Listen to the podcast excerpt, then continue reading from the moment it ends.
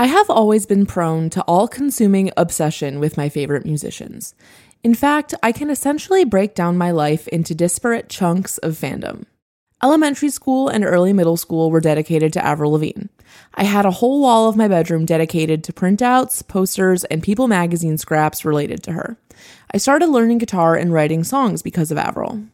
Later middle school and high school were dedicated to Paramore, and of course, the band's frontwoman, Hayley Williams. I have ample documentation of all my tragic pop punk inspired haircuts I used to get.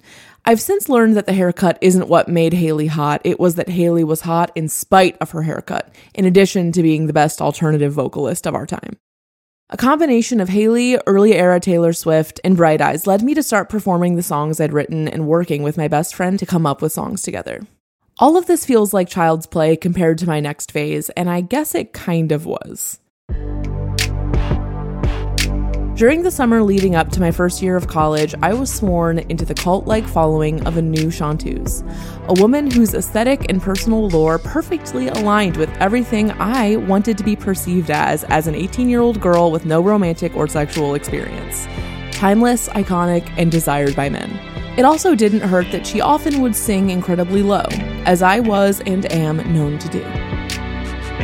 I entered the first stages of my adulthood living by the gospel of the one and only Miss Lana Del Rey, and I wholeheartedly believe that without her influence, her music, and her legacy, I would know way less about what I'm personally capable of. And you are about to find out why.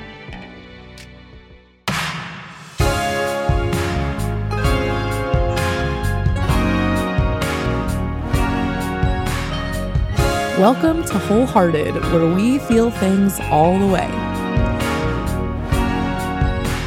Here we share stories of full bodied commitment to the people, places, things, and ideas we believe in, for better or for worse.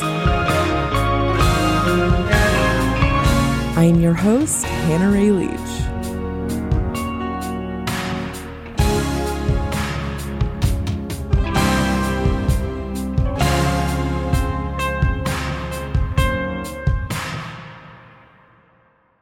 Before I launch into this story, it feels necessary for me to acknowledge the fact that I have told and retold this story many, many different ways since it all happened, primarily back in 2014.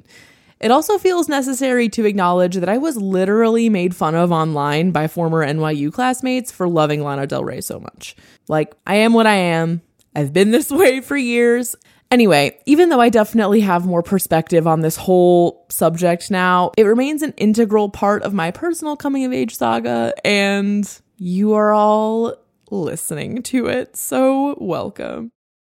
I have never been genuinely nervous to share a story in this way before, and even though I've told this story a bunch of different ways, this angle is definitely the most truthful, and I've kind of been wrestling with whether or not I was even to tell it this way the whole time I was working on this, but I've decided that it's happening. So just get comfortable.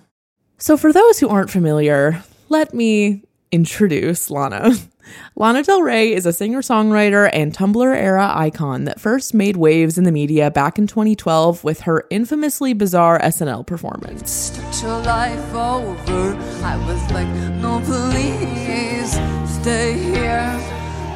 The visual also adds a lot, so I would suggest you look it up if you never have. Even with her mainstream reputation somewhat in the toilet straight out of the gate, Lana's always had die-hard fans. Her music and voice have been super distinct from the beginning, chock full of incredibly specific references to literature, movies, and general Americana. Elvis is my daddy, Marilyn's my mother, Jesus is my bestest friend 16, and we had arrived. I wear my diamonds on Skid Row. There is a very densely constructed world of fantasy, and some may say artifice contained in her music. At the time, she infamously described herself as a gangster Nancy Sinatra. During her rise to fame, critics and fans alike were constantly trying to assess whether or not her stage and media personality was a persona, whether or not she really deserved all the attention she was getting, and why exactly she was so captivating as an artist. Her voice is what caught my attention initially. Her low contralto that sounded natural and sensual, not like other pop stars who'd sometimes whisper out low notes for the sake of contrast to whatever high note they were bound to belt in the next 10 seconds. After her voice, there were the songs, and more specifically, the lyrics and the stories that her songs told. They were all batshit.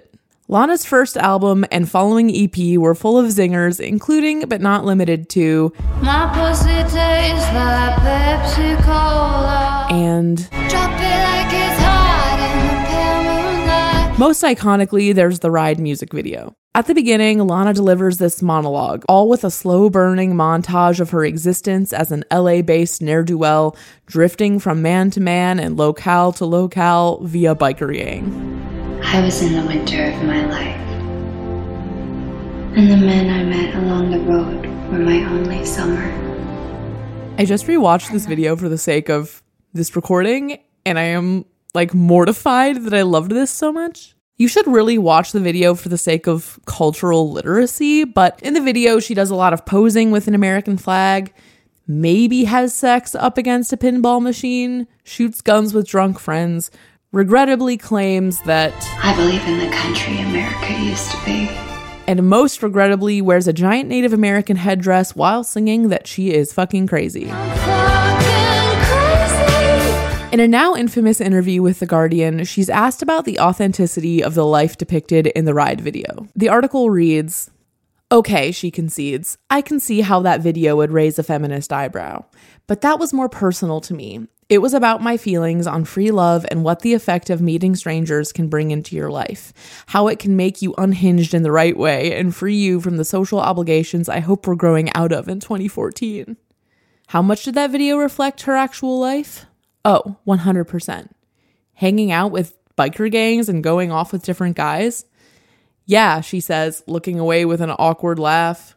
This was the shit that always got me. I was obsessed with how Lana was so committed to the character that she would straight up tell people that her work was all based on lived experience. Not only did she believe in the kindness of strangers, but she actually had depended on it, or so she wanted us to believe. Not only did she sing about being a much younger other woman, but she has been one and probably has a text from her older boyfriend unread on her phone in this very moment. Perhaps. Things really came to a head in my life when Lana's second album, Ultraviolence, came out in June 2014. I was home for the summer, staying with my parents in the house I lived in throughout high school and listening to Ultraviolence constantly. In a way that would never be accepted today, the album pretty literally glorified being degraded and undervalued and, well, being sad and sexy. At its worst, the title track's chorus was a pastiche of an old Crystal song with its lyric, He hit me and it felt like a kiss. And at its best, the narrator of the album used her being female and being hot to win money, power, and glory at every opportunity.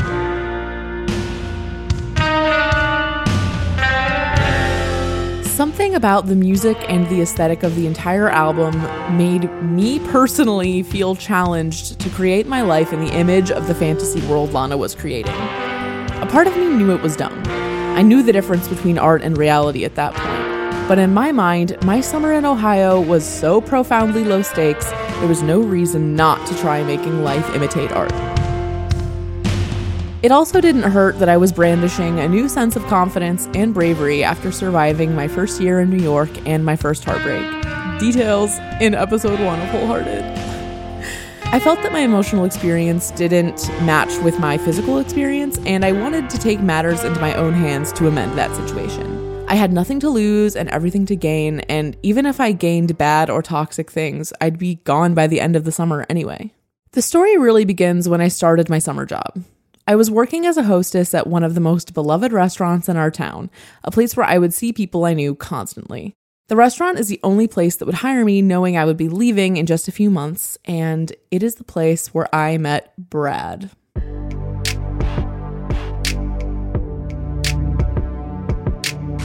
Brad is not his real name, but we'll call him that for the duration of the story.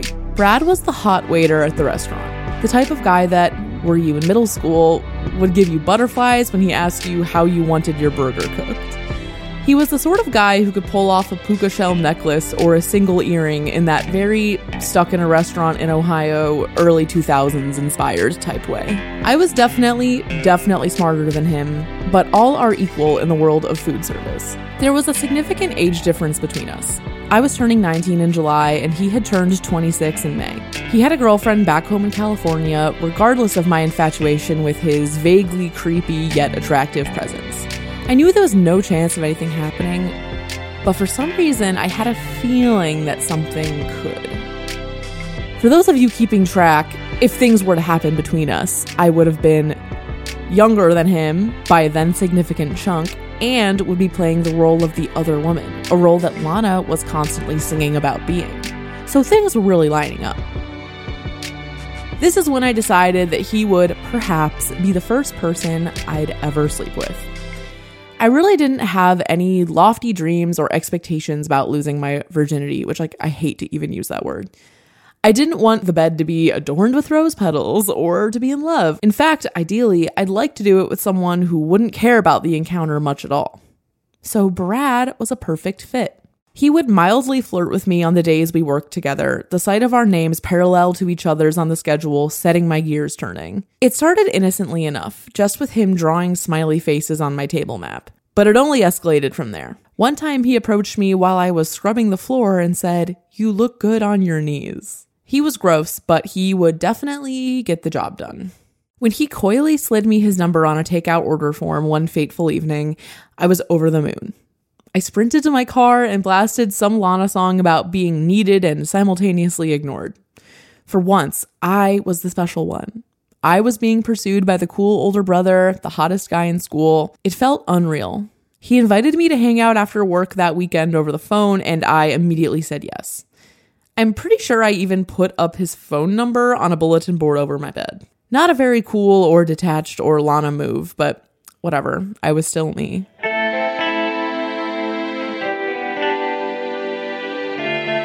I imagined all the towny shit we'd do. Me going to bars underage, not getting carded because I was with him, an obviously older man.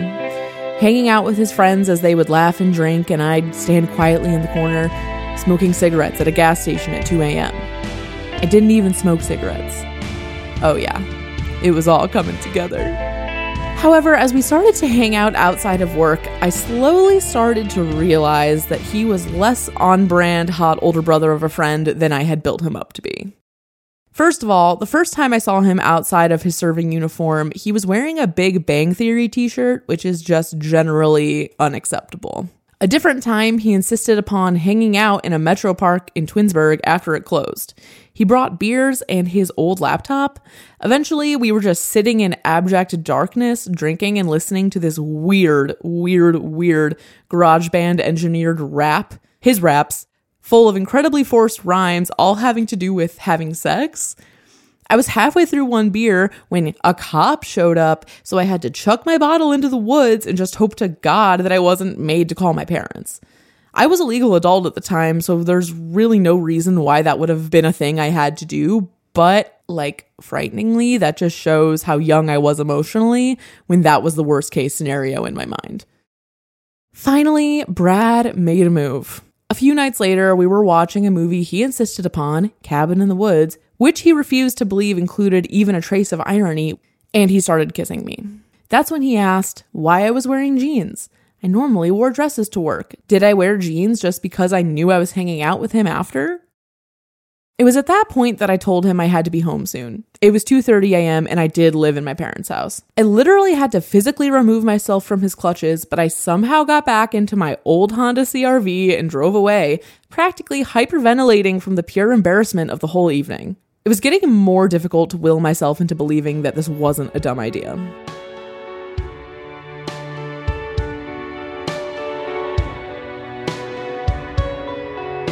But even after all that, I still kept hanging out with him. In a sick way, the more bizarre and terrifying things became, the more determined I was to see it through, to see just how much weirder it could possibly get. The more times we hung out, the more clearly I had a decision to make. Was I gonna let this happen? This guy was clearly not fully conscious as a human, but did I care? Would Lana care? I kept calling my own bluff about it all. We went to Arby's together a few days later, where I found out how much he wanted his, quote, fat bitch stepmom to die. I told myself to just ignore it. He told me about his open relationship, how he had this girlfriend back in California, and the distance was what allowed him to see other people. I, on the other hand, never told him anything of substance about my personal life. I never had to because he practically never stopped spouting details about his. Despite our age difference and stereotypes of my then adolescence and my femaleness, it became obvious that I might not have been the one that was searching for validation. Brad clearly needed it more. And that's why he was hanging out with a 19 year old college girl.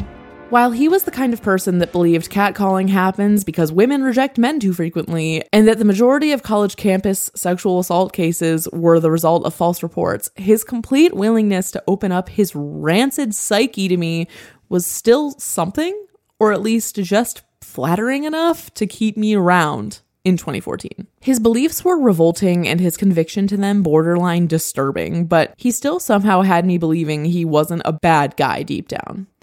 I don't know why. Despite all of this, I did what I had set out to do. And we did finally sleep together. I have excruciatingly detailed journal entries about it that make my skin crawl to this very day. When it was happening, he proclaimed that he couldn't believe I felt this close to him. I didn't feel that close to him. I just wanted it to happen and then for it to be done. After I refused to shower with him, because honestly, what the fuck, I asked him to show me out, and he did reluctantly, walking and adjusting his drunk blow here emblazoned belt buckle all the way out of the house. Once we got outside, he turned to me and said, Now you can go find someone really special, and shut my car door with a rather grand sense of finality. We had just one more of these truly rapturous liaisons the night before I left for school again, the very last night I was in Ohio. When we left his house, he insisted we go see his high school friends at a barbecue. It turned out to be at the Veterans Hall, which was almost as surprising as the fact that most of his friends were lesbians. Obviously, I'm very at home with lesbians, but I felt super weird there and begged him to drop me off at home until I realized that I didn't have a house key, so he had to drop me off like used goods at the McDonald's where my little sister was. So, when will I see you next? He asked from the driver's seat. I remember this so clearly. His eyes filled with maybe genuine emotion, maybe sadness, maybe relief, maybe rage. Would he tell this story and describe me like his stepmom as a fat bitch that he also wanted to die? I told him that I would be home in October and he told me he'd come visit me before then. And I said, sure, even though I knew that wouldn't happen. I knew that this chapter was done and I was really glad. On the eight hour minivan drive to school the next day, I didn't really reflect on my actions.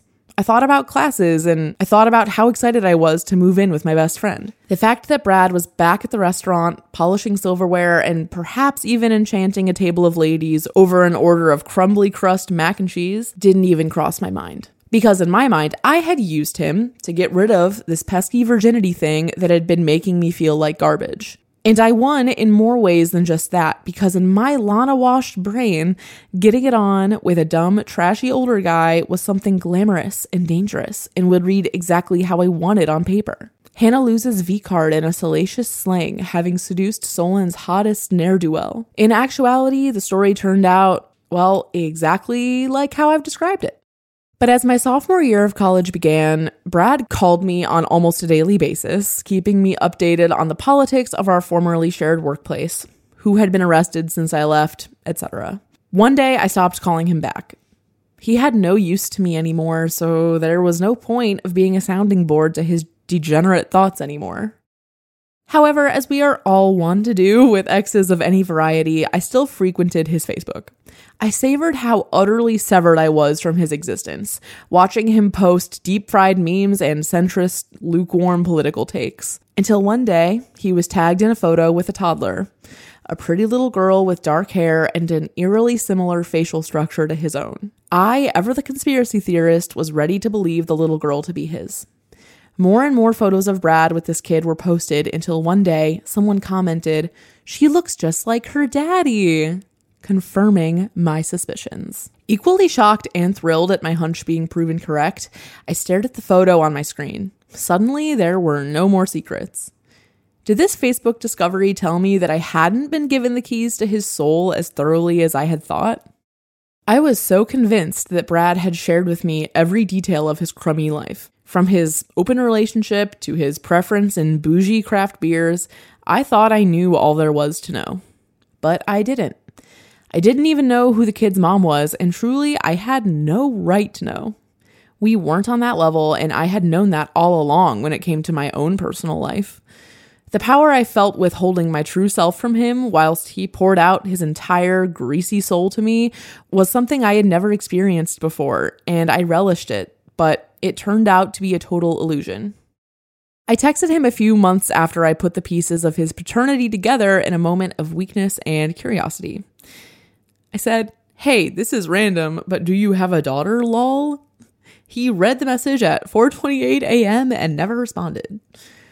We haven't spoken since, and he has since married the woman who was his long distance girlfriend at the time of our affair, or whatever we're calling it.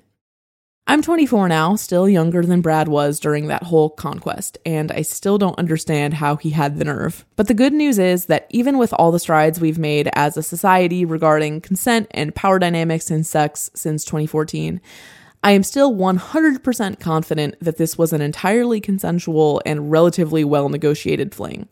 Plus, it's obviously a fun story, and I felt that it gave me a lot of adult mileage. But as many times as I've told this story and all the different angles I've picked, I've always felt like I've ignored the truth behind it all, and the truth is that Lana Del Rey made me do it.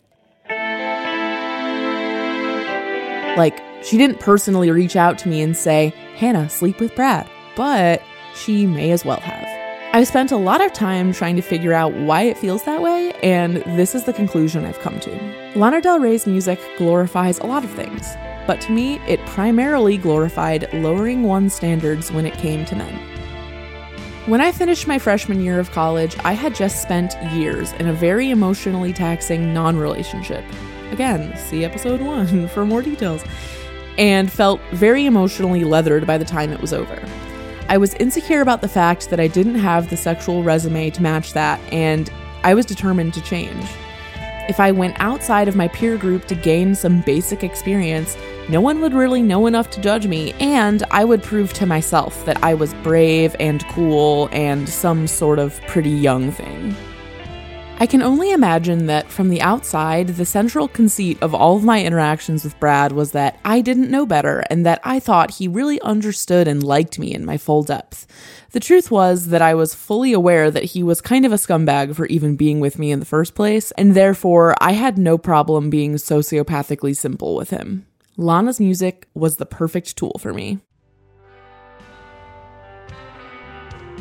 However, I don't think I'm alone in using Lana's music this way.